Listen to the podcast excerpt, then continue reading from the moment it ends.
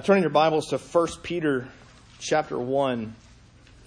1 Peter chapter 1. We're starting a new series this morning. We'll be in the book of 1 Peter for the next several months, for the foreseeable future at least. This morning we'll look just at the first two verses of chapter 1. I suppose I should have let you just stand. Since it is our practice to stand when we read God's Word, let me ask that you do that now. Let's stand together. Peter, an apostle of Jesus Christ, to those who are elect exiles of the dispersion in Pontus, Galatia, Cappadocia, Asia, and Bithynia, according to the foreknowledge of God the Father and the sanctification of the Spirit, for obedience to Jesus Christ and for sprinkling with his blood, may grace and peace be multiplied to you. The grass withers and the flowers fade, but the word of the Lord stands forever. Let's pray. We pray, O Holy Spirit, that you would be at work in and through and by these words in our own lives. And give us ears to hear, minds to understand, hearts to respond, and hands and feet to go out and carry the gospel into a world that so desperately needs it. We pray in Christ's name. Amen. You may be seated. As some of you know, some of you perhaps even would remember learning how to write letters in school. You know, there was a time when they taught you that. I don't know if they teach that anymore, partly because nobody writes letters anymore. We've got this thing we call email and text messaging, and that has a completely different format. So if you ever forget how to write letters, the beauty is that both Microsoft Word and Pages and any other sort of freeware word processing software you might use, they all have templates. You can just open up the letter writing template and replace, insert name here with, name, not the word name, your name, or the recipient's name. The text you just fill in, replace the lorem ipsum stuff with whatever it is you want to actually write. The very existence of a template in Microsoft Word tells you that there is a right way and a wrong way to write letters. We do it wrong. Email fixes what letter writing tradition gets wrong. Think about it. Every time you open a letter from someone, you have to look at the return address, or you then have to start at the end of the letter to find out who it's from. You don't read the letter and then wait to get surprised by the author. You always look to see who's writing me this letter. And so we end with really some of the most important information, because who's writing affects how you hear. Who's writing affects how you understand. Who's writing? Somebody close, near, and dear can write some hard and difficult things that a stranger can't. I love you sounds different coming from a spouse than it does from a cousin. And so, first century Microsoft Word 1.0 had a different template from our Microsoft Word today. It actually starts, it reads, name to sincerely. That's kind of, it takes our, we end with sincerely, Jeff. Microsoft Word 1.0 that Peter was using, I'm sure, on his laptop in first century ancient Israel,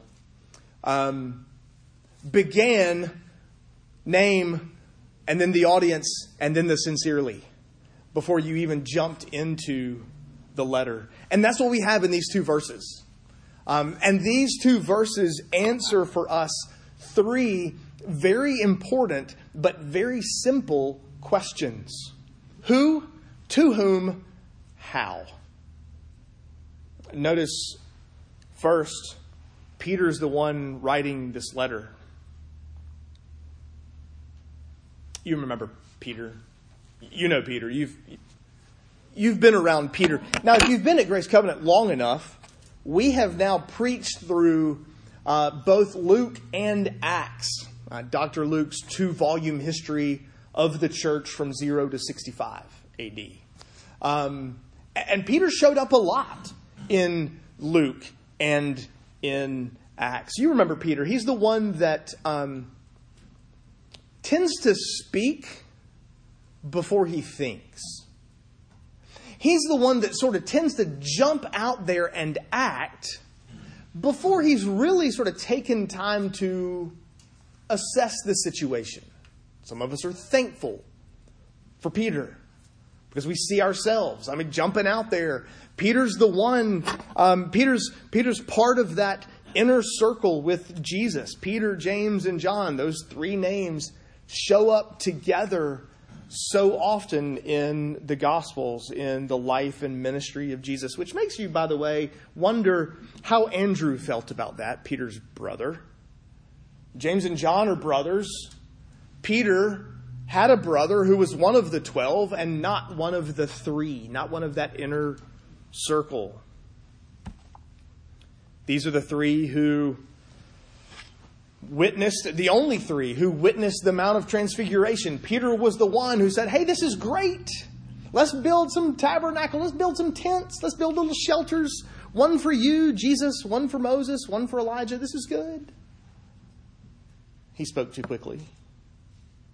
Peter's the one who underestimated the faith needed to walk on water. He's in the boat with other disciples. He's Jesus coming out towards them. And he says, hey, that's our Lord. That's Jesus. He hops out of the boat and begins, and then looks and sees he's standing on water and begins to sink.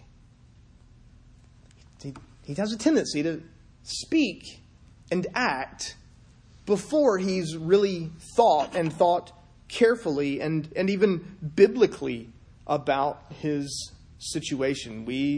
Many of us are thankful for Peter because he reminds us of us. Then again, Peter was also one who had very intimate, special conversations and interactions with Jesus. Turn with me to Matthew 16. Let me just show you one such illustration, one such interaction between Peter and Christ. Matthew 16,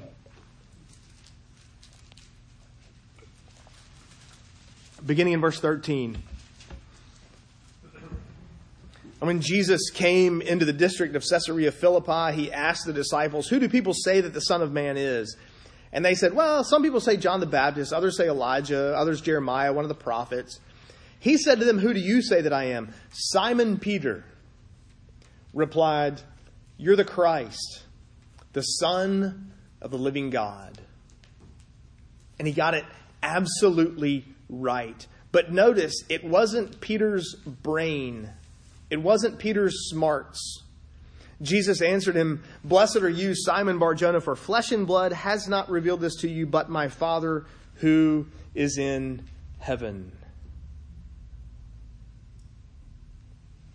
You see these special interactions from time to time between Peter and Jesus. And in that moment, he got the answer exactly right. You are indeed the Christ, the Son of the living God.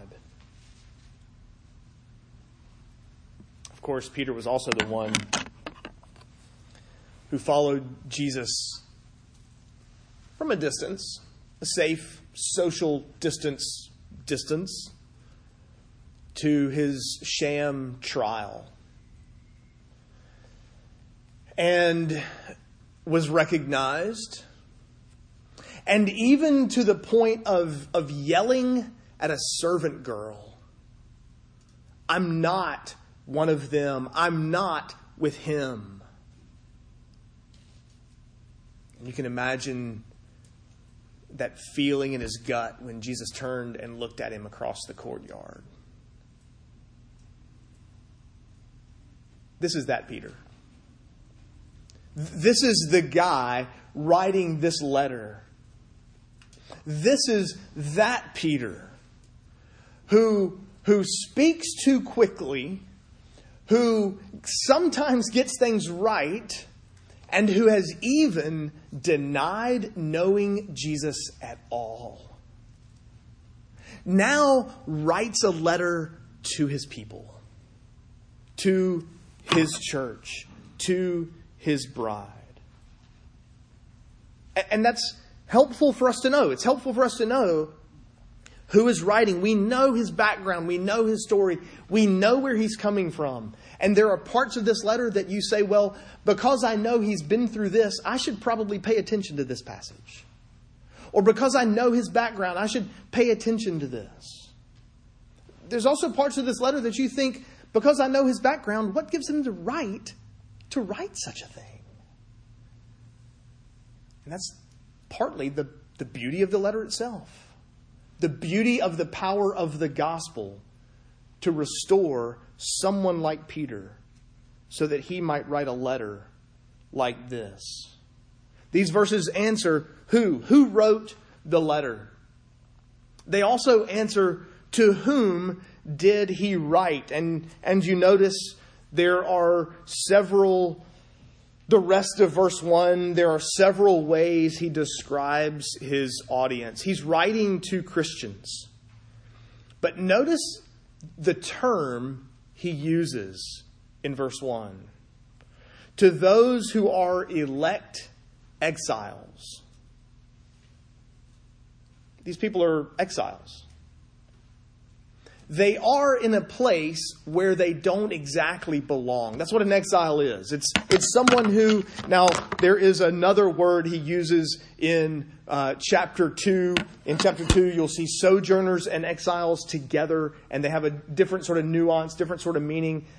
In essence, this is someone who is, for a short time, not in his home. But the problem is, they are in their home. They're from Pontus and Galatia and Cappadocia and Asia and Bithynia. Some of those names may sound familiar to you. We saw them in Acts 2. There were people in Acts 2 when Peter is preaching on the day of Pentecost.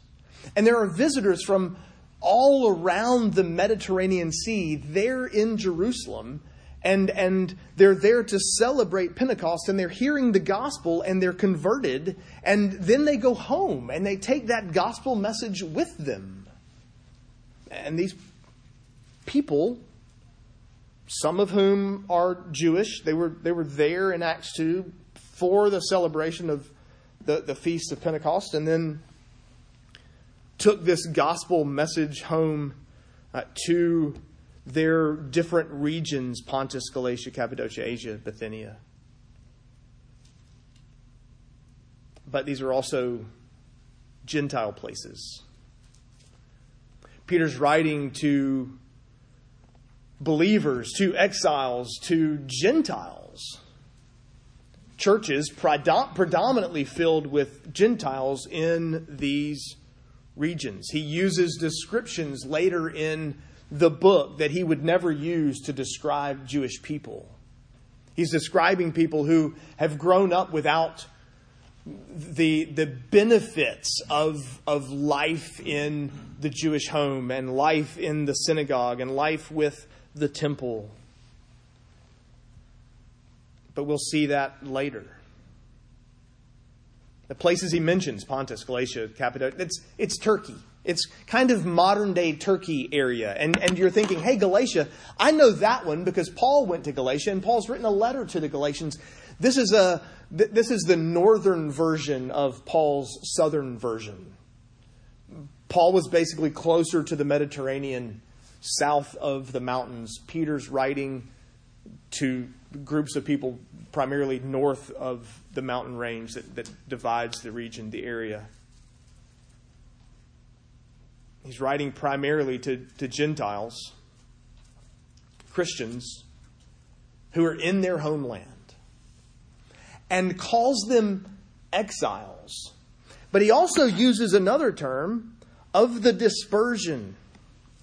He uses a word that historically described the Israelites, technically the southern kingdom, the folks from Jerusalem, who were in exile in Babylon. Daniel, Shadrach, Meshach, Abednego, you've heard of those guys. They were in exile. They were part of the dispersion, the Jewish people who had been taken from their homeland and scattered to Babylon and exiled there for 70 years before they were allowed to come home again. But isn't it fascinating that he would use a decidedly Jewish Israel term to describe Gentiles? How can Peter take a term that historically applies to Israel and turn around and apply it to the church, except that the church is Israel and Israel is the church? It's one people of God. That affects how you see the church today. That affects how you read the Bible. It's not that God had one plan and that seemed to mess up and fail, and so he had to scramble real quick and come up with another plan and created the church, and he'll come back to plan. That's not how the Bible uses this language. Peter's actually using terms that applied to Israel once and applying them to believers today. And part of the implication there is that the church and Israel, it's all one people of God. You and I are exiles. You and I are at home, or you and I are not at home, even when we're at home. You and I belong. We may have a mailing address. We may have a zip code. We may have something that says you belong to Athens or to Limestone County or to Decatur or to Madison. But that's not your home. We're exiles. We're strangers in a known land, you might even say. We don't belong here. We don't fit in here, at least not as the world stands right now. Oh, we will inhabit the earth. It will be recreated and redeemed and restored in every possible way when Christ returns, and it will be our home, but it won't be like this anymore. You and I are strangers. You and I are exiles. Do you ever feel like that? Do you ever feel out of place, even around people you belong with? Do you ever have that sense of, I don't belong here? These people who are my people are not my people. We may have the same zip code. We may live in the same neighborhood. We may live right next door to each other, but we don't belong to the same place, the same people. You and I are not of this world. We are strangers and aliens. We are exiles living where we live. In fact, just back up to Hebrews chapter 11 real quick. Let me show you, and it's just a couple of pages. Just go through James and then a couple of chapters in Hebrews and you're there. Hebrews chapter 11, beginning in verse 13. We read these all in this Hebrews 11, that great Hall of Faith chapter. These all died in faith, not having received the things promised, but having seen them and greeted them from afar, and having acknowledged that they were strangers and exiles on the earth. There they are, strangers and exiles. For people who speak thus make it clear that they are seeking a homeland. If they had been thinking of that land from which they had gone out, they would have had opportunity to go back. But as it is, they desire a better country, that is, a heavenly one. Therefore, God is not ashamed to be called their God, for he has prepared for them a city. You can almost picture Peter, Edmund, Susan, and Lucy, who really didn't belong in London. They belonged in Narnia, farther up and farther in, except for Susan. you and I are strangers and exiles, even in a land we know and know well. But Peter uses another word, and it's a word that some of us may not like. It's a word that many in our context, in our city, and in the world today do not want any part of.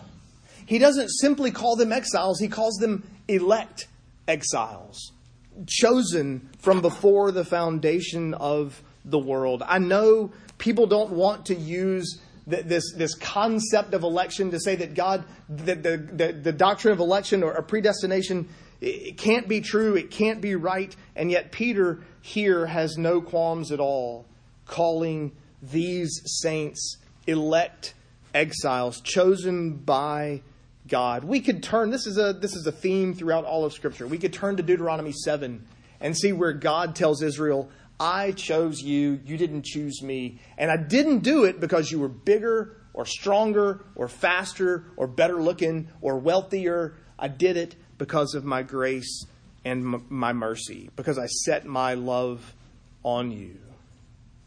We could see principles, examples of this in the Gospels, even where Jesus says to the disciples, you didn't choose me, I chose you to be my disciples. There are many today who do not like the idea, who find this doctrine of election to be a difficult pill to swallow. We say that it's unfair. We say that it's unloving. We say that my God would never choose some and not choose others. But it's interesting that Peter's God does. Peter has no problem writing to the elect exiles in Asia, in Turkey. That's the picture in Scripture. God initiates every relationship. God initiates all the time. That's why we begin our worship service with a call to worship. God initiates even that. And we're going to see in just a minute that salvation is truly all of God's grace, and God always initiates. Now, part of the problem is, let me just sort of take this little side road for a second. Part of the problem is we have this notion that God chooses based on us, based on who we are. We think of it sort of God being willy-nilly, randomly choosing, or like I think it was a Capital One commercial I saw the other day. You know, kids on the playground, they're getting ready to play basketball. Two kids get to be captains, and they, you rock, paper, scissors to see who gets to pick first. And you always pick the guy that's the best or the girl that's the best first. And, that's in basketball, I was always picked last. I couldn't shoot. It's kind of important in basketball. And in this commercial, this kid kind of looks at the group of kids and goes, I'll take Barkley. And it's Charles Barkley. And it's like a group of kids, and it's Charles Barkley, great basketball player. And he starts talking trash. Yeah, I still got it. I told you I'd get picked first. I told you I could still play. That's not the way the doctrine of election works. None of us is better than anyone else. None of us shows up and goes, good thing you picked me, God, because It doesn't work that way. We all deserve eternal punishment for our sin. And it's only by His grace that anyone is brought to saving faith in Christ. And it's not based on us. It's based on His own grace and mercy and love. We see who's writing, Peter. We see to whom. Elect exiles of the dispersion in Asia. And lastly, if that's true, how can Peter, of all people, write this letter? Or how can Gentiles be included into the household of God and considered exiles in their own land. How is anyone brought to saving faith in Christ? Well, look at verse 2. Peter does in one verse what Paul does in one sentence, which is like 9 or 10 or 11 verses in Ephesians 1. The simple answer is because of the grace, mercy, and love of the triune God. Notice that Peter turns his attention to God the Father, God the Son, and God the Holy Spirit. According to the foreknowledge of God the Father. It was the Father foreknew, the Father predestined, the Son accomplishes, the Spirit applies that salvation to us in time and space. Your afternoon, your Lord's Day afternoon assignment is to read Ephesians 1. And you'll see there's what's I think it's verse 4 to 11 that is, I think, all one sentence in Paul's Greek. Peter does it in one short sentence. But points our attention to the fact that Father, Son, Holy Spirit are all at work, are all involved in ordaining and accomplishing and applying our salvation. The Father foreknew even before the foundation of the world. He set his affections on us and ordained the salvation of his people. But those chosen people were brought to saving faith in Christ by the work of the Spirit. In time and space. Where sanctification, this sanctified by the Spirit, or in the sanctification of the Spirit, merely simply means set apart. It's actually the same, the root of that word is actually the same word as holy. Actually set apart for our salvation, for that, for faith by the Spirit. But notice that our salvation is accomplished by the Son. It's His blood that was shed. It's His blood that sprinkles us clean. It's His blood that applied to us makes us whole. It's His blood that applied to us forgives us for our guilt and shame and for our sin. It's His holy life. It's His righteousness that we need. It's His death, His sacrifice on our behalf, in our place, paying the debt that our sin deserves, despite the fact He committed no sin whatsoever. So we, having been sprinkled with His blood, are made clean and declared whole and forgiven by God. The Father ordains, the Son accomplishes, the Spirit applies. In other words, salvation is all of God's grace. We can claim zero credit for our faith and trust in Christ. Peter's just pointed us to Father, Son, and Spirit. And our salvation is rooted and grounded in the work of the triune God. Let me make a few applications from these two verses. First, this morning, if you're here and have never trusted in Christ for your salvation, then look in faith to Christ. Be sprinkled with His blood and forgiven, set apart for obedience to Jesus, to trust in Him and believe on Him as He's offered in the gospel. That promise is to you, and God will deliver, God will free, God will forgive you for your sin. Believe in His life, His death on your behalf, and you will be saved. A second application. If salvation is all of God's grace, then there's no room for pride and arrogance in the Christian life. There's no place for us to look down on unbelievers as though we are somehow smarter and better because God picked us or because we decided to follow him. Either way, there's no place for arrogance and pride to look down on unbelievers because they don't trust in Christ. Instead, we look with love and pity and long for them to come to saving faith. We love them. We long for them to embrace the gospel, but we don't disdain them for their lack of faith. If salvation is all of grace, then there's no place for arrogance and pride in our salvation. A third application. There are always people who wrestle with, who doubt, who struggle with embracing the fact that God loves them.